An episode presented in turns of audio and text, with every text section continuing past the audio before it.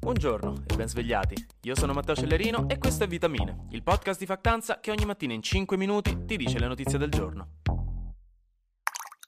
E quindi infine le elezioni regionali ci sono state. Nessuno di noi praticamente ha votato, magari qualche vostro amico ha fatto lo scrutatore per pagarsi la Switch e stamattina i giornali non parlano d'altro che di questo, quindi mi tocca parlarne pure a me perché letteralmente non ci sono altre notizie, praticamente. Sono state delle elezioni strane, vi dirò la verità, perché nel Lazio hanno battuto il record di affluenza più bassa della storia a livello regionale. Solo il 37,2% degli aventi diritto al voto sono andati a votare, tutti gli altri erano ancora in fila sul raccordo probabilmente, mentre anche in Lombardia le cose non sono andate meglio meglio perché la gente c'ha da lavorare al nord, non hanno tempo per queste cose da terroni come votare. Vabbè, scherzi a parte, l'affluenza in Lombardia è stata al 41,7%, che è comunque molto basso. In entrambe le regioni ha vinto la destra. Nello specifico, Fratelli d'Italia è risultato essere il primo partito rispetto a Lega e Forza Italia. Quindi ecco, si riconferma il grande successo già avuto alle elezioni di settembre della coalizione di destra.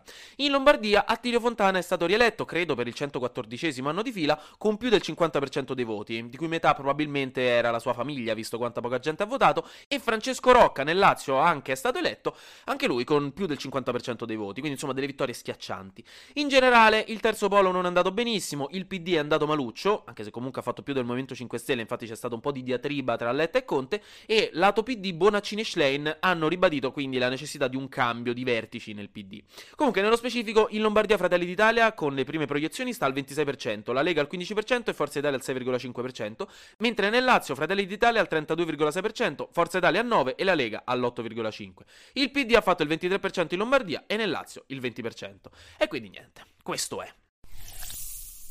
Sul lato guerra, i ministri della difesa dei vari paesi NATO si sono riuniti ieri per una bella partita di calcetto nel campetto di Bruxelles e poi tutti belli scarichi e sudati hanno deciso di aumentare la quantità di munizioni messe in magazzino per i vari stati membri, visto che la guerra in Ucraina ha reso chiaro che in caso di un conflitto le munizioni sono la prima cosa che se ne va, ma soprattutto che la capacità produttiva europea a riguardo non è abbastanza veloce per sostenere il ritmo di una guerra su larga scala, considerando anche che si stima che l'esercito ucraino stia utilizzando 10.000 proiettili di artiglieria al giorno, quindi ecco che questo ritmo ha prosciugato le riserve.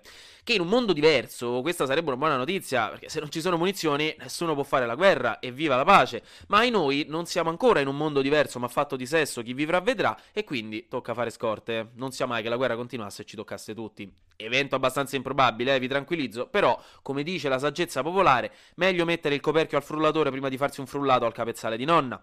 In tutto questo, tra l'altro, in Moldavia la presidente Maya Sandu ha lanciato un appello internazionale a stare attenti, perché ha accusato la Russia di star pianificando un piano mefistofelico da baffetti alla francese e risata sguaiata per sabotare e ribaltare il suo governo pro-Unione Europea. Nello specifico, la Russia potrebbe utilizzare militari travestiti da civili per fare casino e rivolte e proteste anche violente tutto per creare instabilità politica nel paese. Quindi niente, questa ve la lascio qui. Lancio il sasso e nascondo la mano. Fate con questa informazione quello che volete.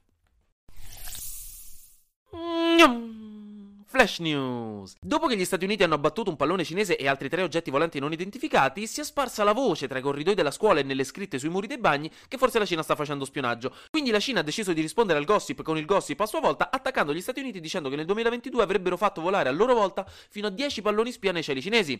Che mi fa ridere perché nel contesto della diplomazia internazionale ufficiale è comunque l'equivalente di dire ma pure lui davanti all'evidenza di compiti non fatti davanti a papà, perché se voi dovete andare nel casino di sicuro vostro fratello non potrà stare tranquillo e sereno. No, comunque dicevo, questa informazione è da verificare, ma in generale, insomma, come vi dicevo, tutti i paesi fanno spionaggio, insomma, il problema è davvero solo quello di farsi scoprire. Jakub Jankto, non so se l'ho pronunciato bene, comunque calciatore della Repubblica Ceca che ha giocato anche in Italia, in Serie A, nell'Udinese e nella Samp, è diventato il calciatore di più alto livello fino ad ora a fare coming out. È uno di quei cosiddetti omosessuali e ha tutto il nostro supporto. Infine, alcuni nuovi studi fatti sul quadro La ragazza con turbante di Vermeer, chiamato anche La ragazza con l'orecchino di perla, in realtà questa ragazza non avrebbe un orecchino di perla ma di vetro. Come lo sanno? Gliel'hanno chiesto, chiaramente. No, dicono che all'epoca sarebbe costato un capitale un orecchino di perla di quel tipo e quella ragazza non sembrava essere ricchissima, quindi ecco, sempre all'epoca andavano di moda degli orecchini simili ma fatti in vetro, che come le Jordan false tutti si mettevano per sentirsi un pochino più stylish ed erano fatti tra l'altro dai soffiatori di vetro a Venezia, quindi è molto plausibile che la ragazza dall'orecchino di perla fosse in realtà la ragazza dall'orecchino di vetro.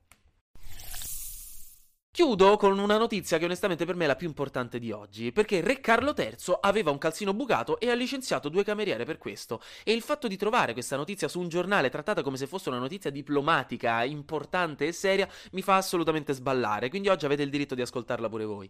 Durante una visita di Re Carlo III in una moschea, dove tradizionalmente bisogna togliersi le scarpe, si è visto quello che ogni essere umano normale indossa una volta ogni tre giorni, cioè un calzino bucato. Ma essendo lui il re del Regno Unito, nonché membro di una delle dinastie più cagamaretti che ci sia, per citare mia nonna, questo è diventato uno scandalo internazionale. E vi scongiuro di immaginarvi una stanza di un club per aristocratici nelle campagne dello Yorkshire dove baffuti baroni col monocolo ed elegantissime duchesse lanciano in coro un alla vista di questa folle perdita di nobiltà. E quindi niente, la famiglia reale si è imbarazzata, stando a quanto scrivono sui giornali, e la regina consorte Camilla sembra abbia rosicato questa cosa e abbia licenziato due cameriere che lavoravano a Buckingham Palace da anni proprio, per sfogarsi, insomma, per un po' per i picca. Cosa che non è stata molto carina, ma in effetti è una cosa molto da corona inglese. Però, insomma, adesso conoscete anche voi la notizia più importante della settimana. A Carlo III si è bucato un calzino e due cameriere sono state licenziate per questo. Ah, comunque oggi vi ricordo che è San Valentino e quindi niente, se provate a festeggiare da innamorati non potete più ascoltare vitamine, mi dispiace, queste sono le regole e invochiamo tutti quanti insieme ufficialmente il reddito di singoltudine, mi raccomando. Anche oggi grazie per aver ascoltato Vitamine. Noi ci sentiamo domani perché sarà successo di sicuro qualcosa di nuovo e io avrò ancora qualcos'altro da dirvi. Buona giornata e buon martedì.